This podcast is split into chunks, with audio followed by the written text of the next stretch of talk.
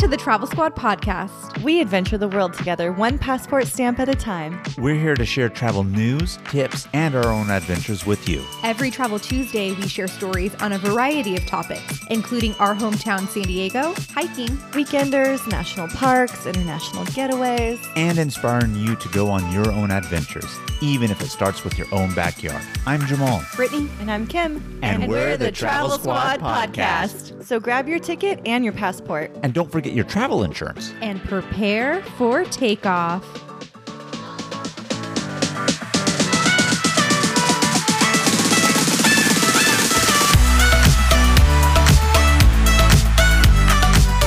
Hello, fellow travelers. Hey, squaddies. Hey, everybody. Welcome to episode 107 of the Travel Squad podcast. Today, we're talking all about expert traveling tips. This entire episode is packed with the best squad tips ever. We always say the tip counts. So we're dedicating a whole episode to just the tips. Tip always counts. We're constantly asked about how to choose places to visit, how we can afford the trips that we take, or how we manage to do all that we do in the short trips that we take. So I'm really excited to have all of our best pieces of advice and travel tips in this episode for you. Yeah, we're sharing a lot of insight in this episode from expert tips from the pre planning process, money saving hacks, and certain things that will make your entire vacation experience run a lot smoother too. And one of my favorite things to do is talk with friends and anybody in general who wants to talk travel and throw out travel hacks and have them exchange it with us, us with them. So we're giving you all that insight here in this one episode. And I'm excited. So, we're going to dive right into the pre planning process, which is one of my favorite processes because I love to plan trips. And one of our biggest tips is to plan a rough draft of a daily itinerary and how you plan to get around. I love, like, if I know that I'm going to a city, for example, I love to write down everything that I want to do in that city and then kind of group it by area so that I'm not going all over the place every single day. And then when I write everything down, that also helps me realize how many days I need in that area. If I need two days, if I need three days, because you never want to miss out on something, but you also don't want to have a trip where you plan it and there's nothing for you to do on the last day. And sometimes your trip is only a certain amount of days that you have. Like it's a Labor Day weekend and you have three days. And what can I do in those three days? And then other times when we're planning like an international trip and it's a little more flexible, that's when we do a ton of research and then see how many days we need. You know, it's funny, Brittany. You mentioned something, and then it just made me think of a recent tweet that I saw that Kim had and talking about the pre planning process. You said write a list of everything that you want to do and then group it together so there's not a lot of back and forth. You just had a tweet, Kim, talking about how you need to make a list of all your groceries and what section it's at in Trader Joe's so you're not running all around the store. Mm-hmm. So, a travel hack and pre planning tip can be put in real life. Now, I know Kim's really good in the pre planning process. She knows that process, and she realized early on, I need to apply that to my grocery store shopping at Trader Joe's.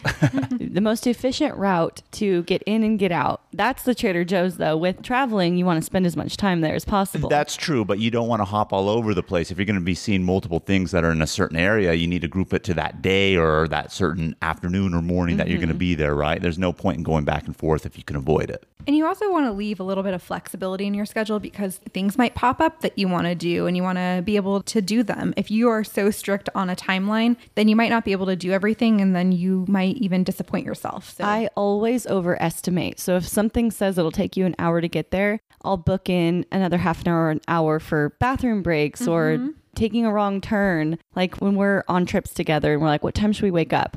And Brittany and I are like, okay, takes an hour to get there, then an hour for the hike, and then an hour for lunch. And I'm always like, and then throw an hour in for bullshit. Yeah, because like we're gonna stop and want food, or someone's gonna have to go to the bathroom, or mm-hmm. you know, whatever it is, you have to plan in that extra time. Also, with the pre planning process, one of the things that we really love to do, especially when we're making our own itineraries, is look online at guided tour companies to see their itineraries and what they do. So, for example, when we went to Japan, we looked at our favorite Gate One travel company and we saw what their itinerary was. And a lot of the places that they went, for sure, we knew those places. They were going to be on our list anyway. But they also have those off the beaten path places and things that locals will know. They have the hotels that they're going to be staying at so you can get an idea of the hotels also of what are good ones and And when we went to Xi'an, which is in China, also gate one, again, the hidden gems, they take you to this one park where the locals work out in the morning and it's a whole like festival type thing that they do. Mm-hmm. And if you were just going to be planning something on your own and trying to find the sites and things to do, that wouldn't be on there. So those travel companies always have that hidden gem and it's really good to go from there and you can build off of their schedule and alter it and do whatever you want to do.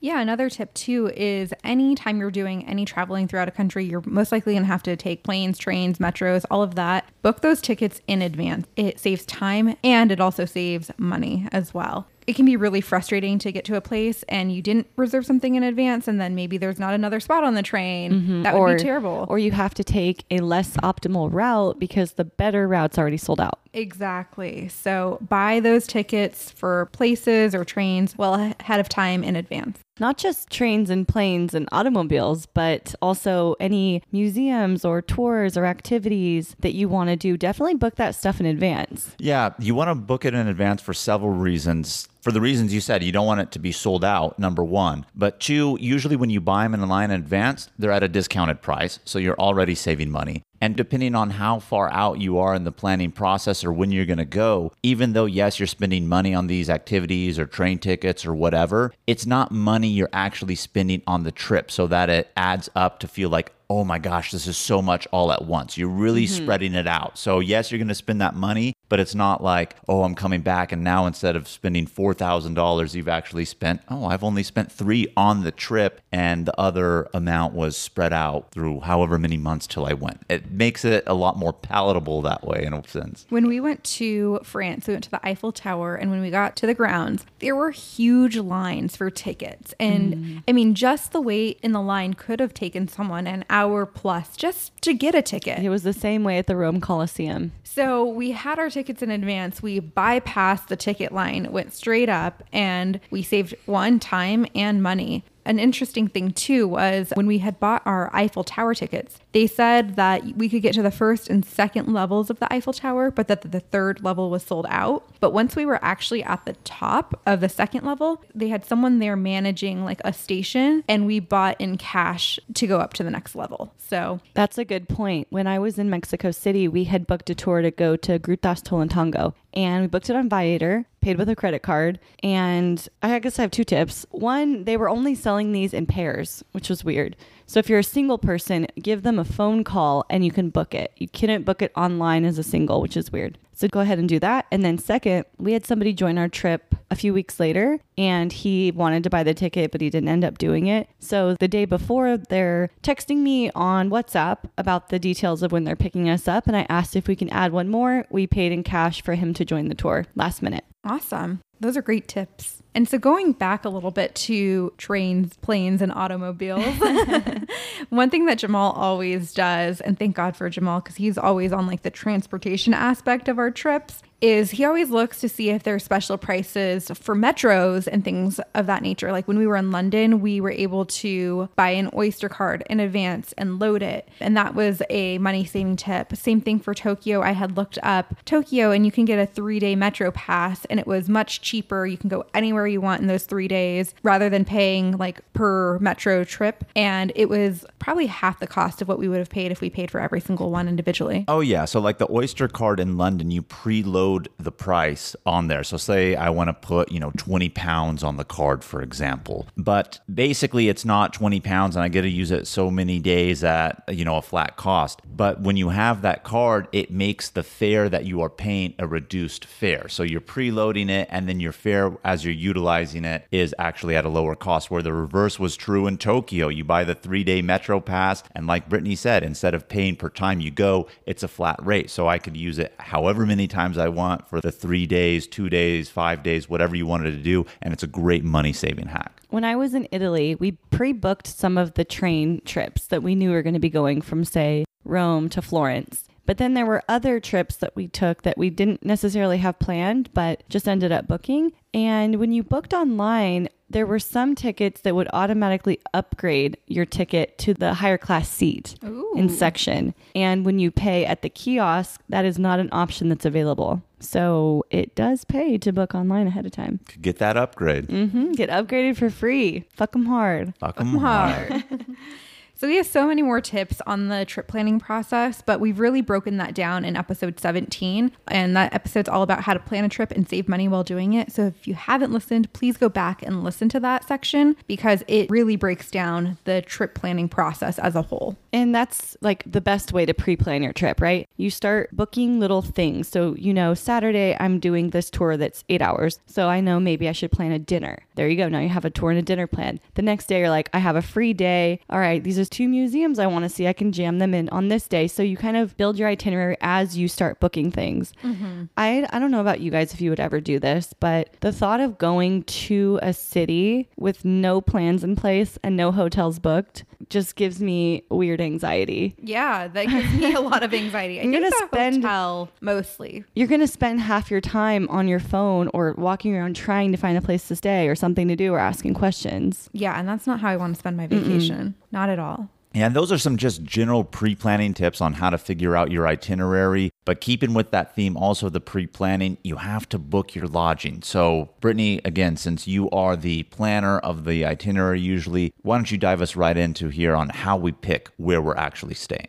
I mean, it really depends on the area, but you want to be around where you're going to be going to the most. So either you want to be in the city center and you want to be able to be around all the attractions you want to do around you, or you want to be close to a metro line, even if you're staying outside of the city, a good metro line that will connect you to everything you need in the city. If you're looking to save money, is also another great hack too. Another option that I've done, not staying by the things we're going to see, choosing a place to stay based on how much it costs. So in Rome, for example, we stayed in an area that a lot of backpackers stay, mm-hmm. and it was semi close to a train, which was nice, but we knew we were going to walk through Rome to the Colosseum. And we actually wanted to do that so we could see the city, experience it. We didn't mind a 30 minute walk. right. So we were saving money and we were getting to see more of the town by intentionally staying away from stuff. Brittany and I did something like that when we were staying in Amsterdam. We stayed in a hotel that was outside of the center rink area of all the canals that they have out there. And we did it for a couple reasons. Same reason you said. We knew we kind of wanted to walk and explore. And to the further out that you stay, the cheaper the hotel itself is going to be. And by cheaper, I don't mean it's a rundown place either, just in mm-hmm. terms of cost. That same branded hotel that we stayed at in City Center would have been double the price. So mm-hmm. we opted for that 30 minute walk. Then you get to explore those streets and off the beaten path places on your own. And Amsterdam's really quite interesting. They don't have any metro lines. They have above ground streetcars and trains that you can take throughout the city, but not like any metros. Whereas, again, when we were in London, we stayed in a place outside city center, right by a main metro line. So we're like, all right, it's going to take us 15 minutes on this line to get to city center, but we're not in city center. So we're saving the money and easy access to the metro line. So those are the things that you should really look at in terms of figuring out transportation also, but then also saving money on where you're going to be staying. And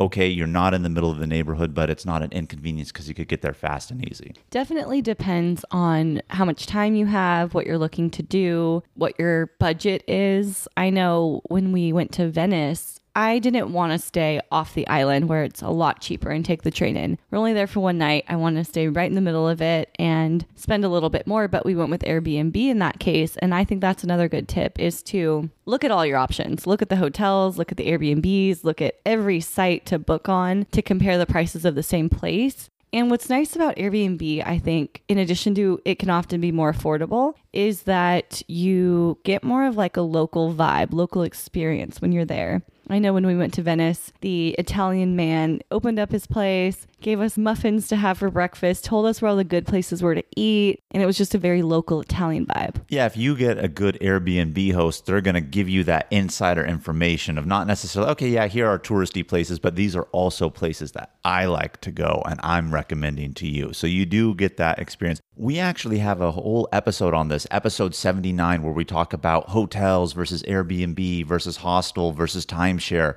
And so that episode really breaks down the pros and cons of each. And also, too, it really depends, like you were saying, for that authentic experience. If you're going to a place where it's known for the food and you know you're going to be eating out a lot, also, right? You're mm-hmm. not really going to want to cook for yourself. But if you're going to a place where obviously everywhere has food and restaurants, but the cuisine there isn't anything that it's known for, to die for, you'll save money by staying in an Airbnb because you can actually cook for yourself if you wanted to do that on your trip. So that episode really dives into that. And it's all about that pre planning process. Where am I staying and why? Pros and cons on each. With Expedia, I know, and, and maybe some other platforms do this too. If you pay when you book, sometimes you can get a discount off of the price versus, say, paying at the hotel when you get there. And I've also had Airbnb hosts that have messaged me after booking that will say, if you cancel, I'll give you this for, say, $200 less. Yeah, because they have to pay like the mm-hmm. platform a fee every time that they get booked through there. So they're trying to do it, you know, and save some money. And so even when we were in the US Virgin Islands, our Airbnb host said, Hey, if you know anyone um, that wants to come here and wants to use our Airbnb, give them my number direct. They can book directly and it'll save them some money. And it was, I felt like for the US Virgin Islands, it was already cheap and like a good price. So what an even better deal. But while you're booking, it's always important to make sure that you're booking places that have flexible cancellation policies. You never want to get stuck and have to cancel your trip and then not be able to get the money back. So make sure that you're always booking places that have pretty flexible cancellation policies. You can even filter for that on Expedia, Airbnb, etc. Especially now in the days of COVID. Yeah. Or you never know when a random worst in a 100 year snowstorm is going to roll in overnight. Mm-hmm. that happened to us. One of my biggest pre planning tips that I could give you guys is notify your banks of travel. You'd be surprised how many people go overseas and don't tell their banks that they're actually going, and then they use their ATM card to try to pull out money or try to use their credit card, and then they're denied access. And now you have to make an international call and try to get a hold of your bank or go online, get internet access, and put that notification in there. It'll save you a lot of hassle so you don't get that fraud warning and hinder your ability to purchase things in that moment if you absolutely have to, can't wait. So do notify your banks of travel. I can't tell you how many people I've heard don't do that, and it just blows my mind. And then they always have that story. Yeah, I got flagged for fraud. Well, of course. Yeah, I've been denied drinks at a pool party in Las Vegas, even, and that's only a five hour drive of travel because the banks will shut your card down even traveling in between states. That is very true, but it's really funny. They look for those random things that should be fraud or something abnormal, and I don't know what about that is abnormal that they saw on your account, Kim. They drinks. probably saw a $50 drink price tag and thought that cannot be normal.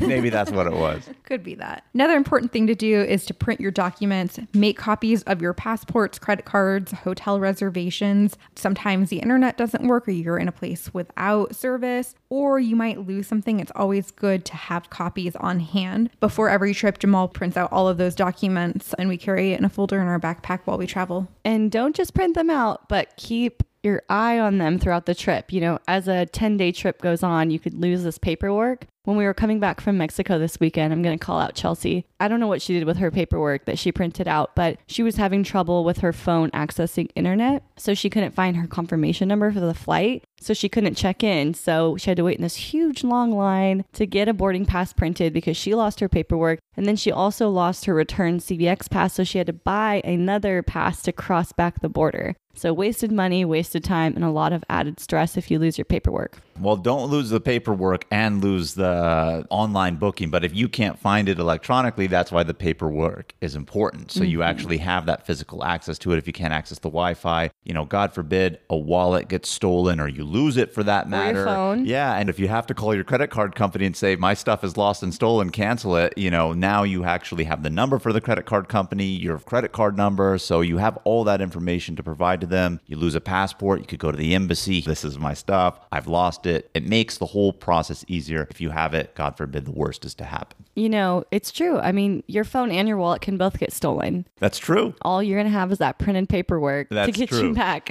I've had a phone stolen. I know all about it, Kim. Mm-hmm. yeah. Also, travel medical is so, so important, especially again in the day and age of COVID. This is a pre planning thing that you must, must do, especially if you're going international. A lot of countries now require you to prove that you have health insurance that covers COVID. If you are traveling internationally, it's a requirement and stipulation for you to get in the country. On our website, travelsquadpodcast.com, we have a link for you that you can actually purchase your travel medical insurance. But I never travel internationally without getting this. So you guys should too. It puts your mind at ease and it's a great thing to have. One of your clients that purchased it from you, Jamal, chipped his tooth and took advantage of the insurance, didn't he? Oh, yeah. He was in another country. He had that issue happen to him. He was able to go to the dentist, get reimbursed. They did his filling cap, all that stuff. So, I mean, it's not even just like medical, oh, I'm in the hospital. It covers those little miscellaneous things like that also.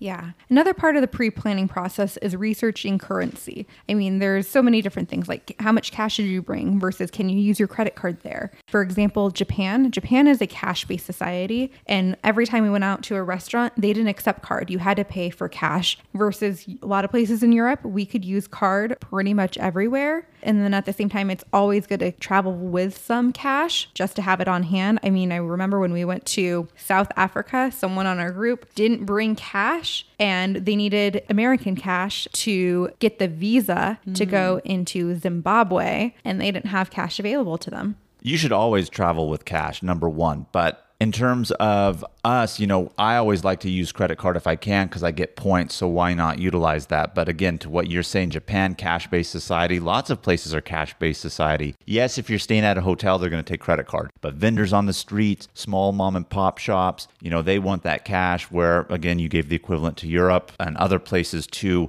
You could use the card more freely. So it's good to have that general knowledge going in. And if you are going to use a credit card, make sure to use one that has no foreign transaction fees so that you're saving money. Yes. And speaking on the theme of cards, still, one thing to look at in the pre planning process is it better to take your cash and exchange it at a money exchange place or pull money from the ATM? Now, most people don't realize this. When you use an ATM in another country, it's really going to give you the even exchange rate. But ATMs have fees, right? So it's up to you to kind of really do that research. Okay, the ATM has a fee. I'm going to pay this much money to get an even exchange rate. But if I take my physical currency and exchange it, they take a commission on it too. Mm-hmm. So find that balance and really figure that out. As an example, in Latin America, they would prefer to have dollars. So sometimes the exchange of physical cash will be better for you than pulling from an ATM. Whereas in Europe, they're like, well, we have euros, their currency is strong, they don't really care. So it's actually better to pull from the ATM because they charge a high commission to change your US dollars to their currency.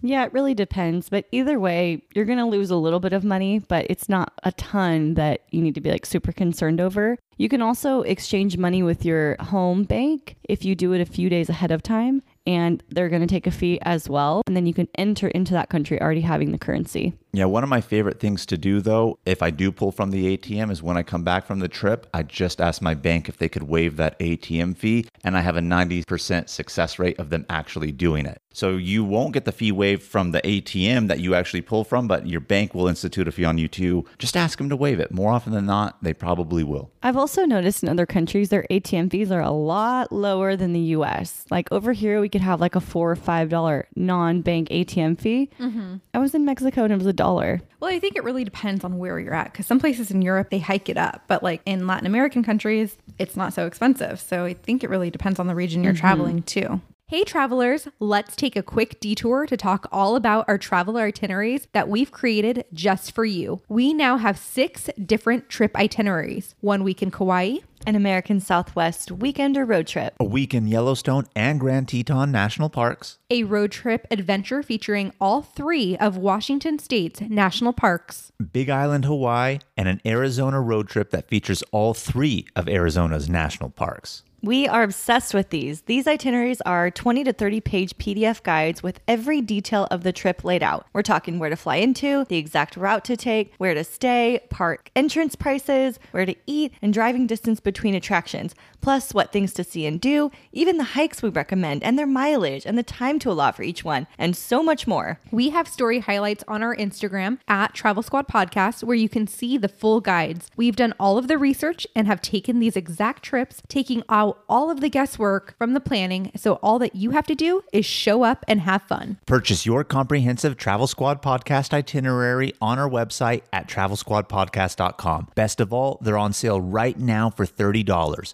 So travel on over and get yours today. But while we're on the topic of money, we're going to dive into some more money saving hacks and how this can save you time and make your life easier when you're there. And one of those tips that we have for you is to recheck your hotel prices, your rental car prices, your flight prices, especially if, if you have these amenities that you can cancel and rebook. Sometimes you can call the hotels directly and see if they can beat the online price. Southwest always has sales. So I'm always watching to see if they have a sale because then I can cancel my original flight, rebook it, and then get the balance in a travel fund. And you can save a lot of money that way. Yeah, and on the rental cars, we've mentioned it so many times, but it's worth repeating again. That's why we are. I don't know if you book direct with car rental companies like Hertz, Budget, Direct as an example. We as Costco members book our rental car through Costco, so there is no money to be paid up front. We just make the reservation, you pay when you pick it up but we'll book the rental car in advance and maybe once a week until the trip actually comes we'll go back online check the prices. Sometimes and more often than not we'll find that the rental car price has dropped. So let's say we're going somewhere for a weekend they're charging $150 for the rental car and now oh it's only $115 well we're going to cancel that original reservation and we're going to book it for the 115 so you save money that way too so do check that out Another tip for you is to consider traveling in off seasons. We love to travel in shoulder seasons. One, I don't really like crowds, so it's a great way to avoid the crowds, but also it's often cheaper because prices will drop because it's spring or fall. And so you can save money that way when you travel in the off season. And you know what? It's just as beautiful when you go during that time prices for different experiences or excursions could also be cheaper in the off season. Always. I mean, it makes sense. If a business knows more people are going to be here at a certain time, why would they not charge more? And if less people are going to be there to encourage people to come, they lower the prices. Makes sense. I love traveling in shoulder season. And also, I mean, we touched upon this earlier in the pre planning process, but it's worth repeating again, especially if we're talking money saving hacks. Want to repeat it. Pay for those museums and attractions beforehand. They always have sales online. They're usually cheaper and discounted when you purchase them ahead of time. And again, you save time because you don't have to wait in line at the place to purchase the tickets. And we always talk about using a credit card with really good travel points and travel perks. And not only do you get to build points that you can then redeem for hotels or flights or whatever in the future, but when you book your trips with the credit card, there's little hidden perks that come with it, like travel medical insurance to a certain degree of coverage. There's also trip insurance that if something happens to your booking, you can get your money back through them. Lounges. Lounges have free food, free drinks. If you don't have to pay for a meal in an airport, that's amazing because airport prices are more expensive. And I actually recently got the Chase Sapphire Preferred card, and they were offering the most points that they've ever offered before. If you spent a certain number of dollars in the first three months, they were offering a hundred thousand bonus points and the annual fee is only like $95. And so when I redeem that for travel, it's over $1,200 worth of travel. Wow. Yeah, that's amazing. So for $95, you're going to get 1200 plus dollars worth in travel for that. So always look at those credit cards offering those perks, especially if you're not abusing the credit cards and going to have issues with taking it out and purchasing on it. They're really, really good money saving devices. And most travel credit cards have no foreign transaction fees. That's usually one of the biggest perks that they have as well. So make sure the card that you're looking at has that. And if you want some more information on travel credit cards, go back, listen to episode 67. We give you some of the best travel cards that are out today. Speaking of the perk game here, find hotels with perks. And the first one I'm going to say right off the bat find one with a free breakfast buffet, or if not a buffet, just a free breakfast in general. But what a perk. You're saving money in that sense already. Don't have to buy breakfast. You're saving time too of going out and finding a place to eat. Yes, you are. Absolutely. When I was in Mexico this weekend, or two weeks ago now, the hotel that we were staying in came with free minibar. Ooh. Free mini bar. And every day they restocked it. that is the best hotel perk I've ever heard of. Free there was mini no bar. no free breakfast, but there was free minibar. That makes up for it. Yeah, that makes Mm-hmm. up for it. And- Definitely. And, let me tell you something though. If you're in Mexico, I wouldn't want to have a free breakfast at a hotel in Mexico because I would want to go out and actually eat real authentic food for breakfast. You know what? They did have a breakfast buffet, but you had to pay for it. I think it was like 13 bucks. And I went in to scope it out one day and it looked amazing. I- I'm sure it did, but no, you- it had a lot of authentic Mexican food in it, it? too. But and I was planning to get it the next day or last day, mm-hmm. but I was way too hungover and could not wake up early. See, but the counter to that, though, even though thirteen dollars for a buffet is a really good price, especially if you're saying the food looked good and it was really authentic. Oh, and there was mimosas and micheladas. Nice, but Mm. you know very well in Mexico you could go to a restaurant and get a legit breakfast for like five to eight dollars. Also, True. too. Very So- true. That's not the only perk that hotels come with, though. I've definitely seen different like wine or beer hours offered at some hotels. They often will pick you up from the airport or give you a ride back to the airport, which is really cool. And then, you know, there's just different amenities like pool. You, you can have a pool day, and that's built into your itinerary of what you want to do. Or maybe they have discounts on different excursions that they offer if you book through them. They also usually offer free robes, which you can't beat that. Oh my God. Every place in Japan that we stayed at had free robes to wear while you're there and slippers. Technically, they were kimonos, Brittany, Yeah, I guess they're kimonos. but a kimono is a robe. Mm-hmm. Another money saving tip is the day that you fly does matter. You can save a lot of money by flying on a Tuesday morning compared to a Thursday evening. So, my recommendation I really like to use Google Flights and plug in where you're going and then start picking days using the calendar feature, but kind of keep it open. You'll be able to see how the prices change day by day and how it changes based on the combination of days that you choose to fly out and fly back in on. And you can just identify where the prices are going to be cheaper. There's different settings you can set for excluding certain airlines or only looking at one airline. You can make it so it's you're only looking at nonstop flights because sometimes when you're searching in there, you'll see it say like 120 is the cheapest of all this month, right? right. And then you click on it and it's like a 15 hour Oh two stop flight for something that could be direct three hours. Right. So definitely put the settings in that you're looking for first and then run it. That's a really good tip because, you know, sometimes I see those really good prices and I'm like intrigued. And then I see it's going to take me 15, 18 hours. And I'm like, mm, no, not worth it. Time and money, you have to balance that. That's true, but that calendar feature is clutch because you could really look at it and time accordingly. I mean, if you're trying to go somewhere on a weekend trip or a holiday weekend, I mean, that's not really going to do anything for you on that end. But if you're really planning an actual vacation and you're flexible on the day that you're going to be able to leave because, oh, it's just going to be seven days, yeah, why not do it midweek when it's going to be substantially cheaper? Or if you can extend it a day and you're going to save $300 on an airline ticket mm-hmm. from Monday to Tuesday, why would you not? Yeah, we've definitely come back from trips, I know as a squad, where we could come back on a Sunday night late,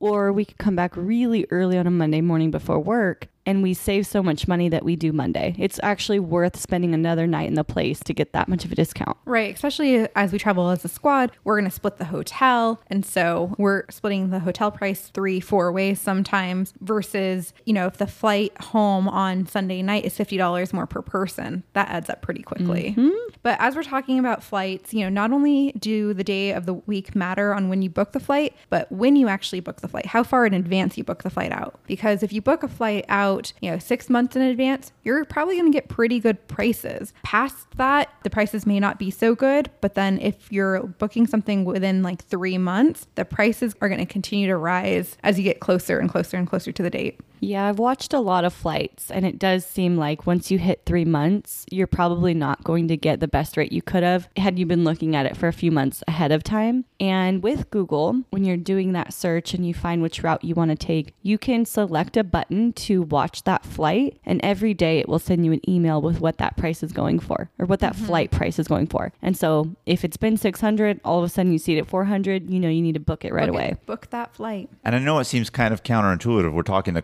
closer you get here, the more expensive it's going to be. But we're talking about for flights. So when, if you're remembering back when we said keep checking that hotel, the rental car, other things to see if they've gone on sale. Usually, sometimes they do the closer you get. But flights, I feel like that's not the case at all, unless it's just all of a sudden a flash sale for whatever reason. Yeah, I would say there are sales that pop up in, say, the eight months before that you're looking to fly, but then The three months is like the rare flash sale. Mm-hmm. Another money saving tip, and we've used this all the time, is sometimes when you're looking at that sale, let the sale dictate your trip and where you're going to go to. You might have a huge list of places that you want to go, but just put in those different destinations if they match up for that time of the year. If there's a sale for that, jump on it. We just recently jumped on a sale for Hawaii, and we've been to Hawaii a few times in the last few years. It's not a new place to us, but it was a different island. But the sale was so good, we couldn't pass it up. I mean, round trip for Jamal and I, we literally paid less than $100 for our round trip tickets. That's crazy. But again, we've talked about it before. We let a sale dictate our trip to Boise. We were seeing things that we kind of wanted to go, but then the sale was there, and we're like, all right, well, we're just going to have to book it, even though it wasn't like we want to go there right now. But why would you not? And again, sometimes those unsuspecting places are places you have no preconceived notions of what I want to do or what there is to do there. You're going to have a really good time. Obviously, you're going to do this pre planning research that we're talking about here to make it so it's not that anxious induced feeling that you just said, Kim, of going somewhere and not knowing exactly what to do and having to figure it out when you're there. But you'll have a good time if you let the sale dictate that trip.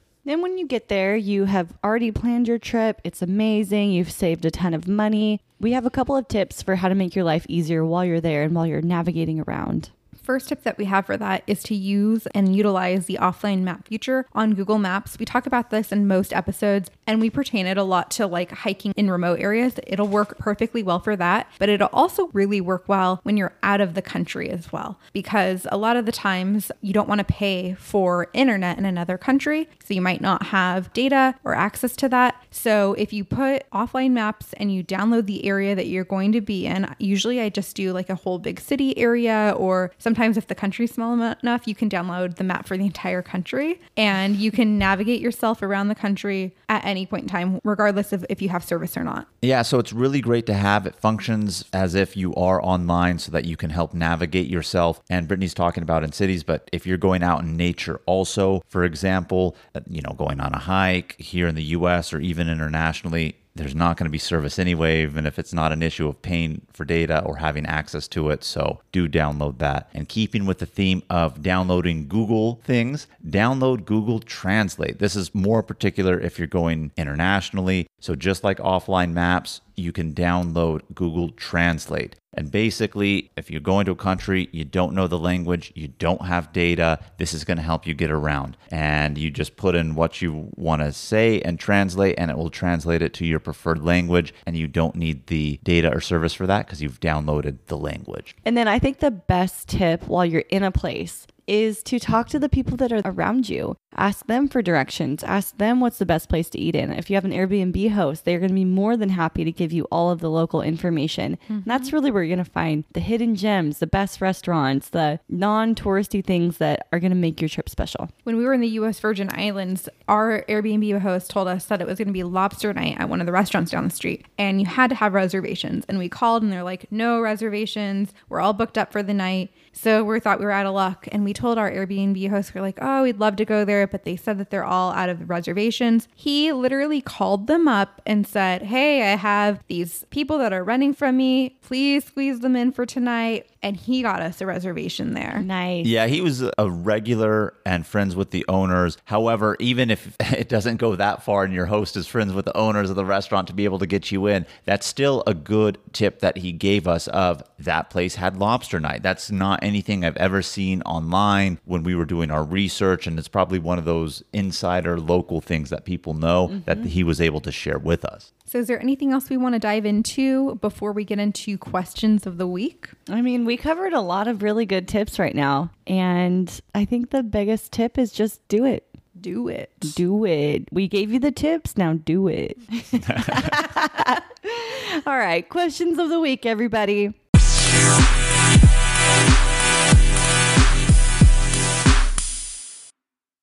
We have two questions today, so thank you for sending those in. The first one is I am planning a trip to New York City. It's really expensive. What do you recommend I do to save on cost? My biggest tip for that is look up the free things to do. I mean, Central Park is completely free. Also, you may not want to stay in downtown Manhattan because that is a really expensive area. You might want to stay in like Brooklyn or some of the other. Long Island City is also very close to Manhattan, just a short metro away, and much, much more affordable. Yeah, so look up the free things to do, stay in an area that isn't right in downtown, but you can still access downtown really quickly and easily. I was going to say what you just said references back to a tip that we gave earlier. New York, I'm sure we all know, has a solid subway system. Stay outside the city and it's going to be cheaper for you and you have that quick access in. So, Well, that's another good tip. Use the subway. Don't bother with Uber and Lyft. Save money by using the subway. absolutely. And there is so much to see from the buildings. You can take the free ferry over to Staten, Staten Island. Island. Staten Island and you can Staten Island dump. you can see that and you can also see the Statue of Liberty. So there's a lot of stuff you can see for free in New York and actually not have to spend much money at all. I haven't done this in New York, but I can imagine there are many of them and probably really good ones. And this isn't just for New York, this is for anywhere, but I feel like it would be really good in New York. Look into free walking tours. Kim loves a free walking tour. I love a free walking tour too, but at the same time, you can have a real good one in New York.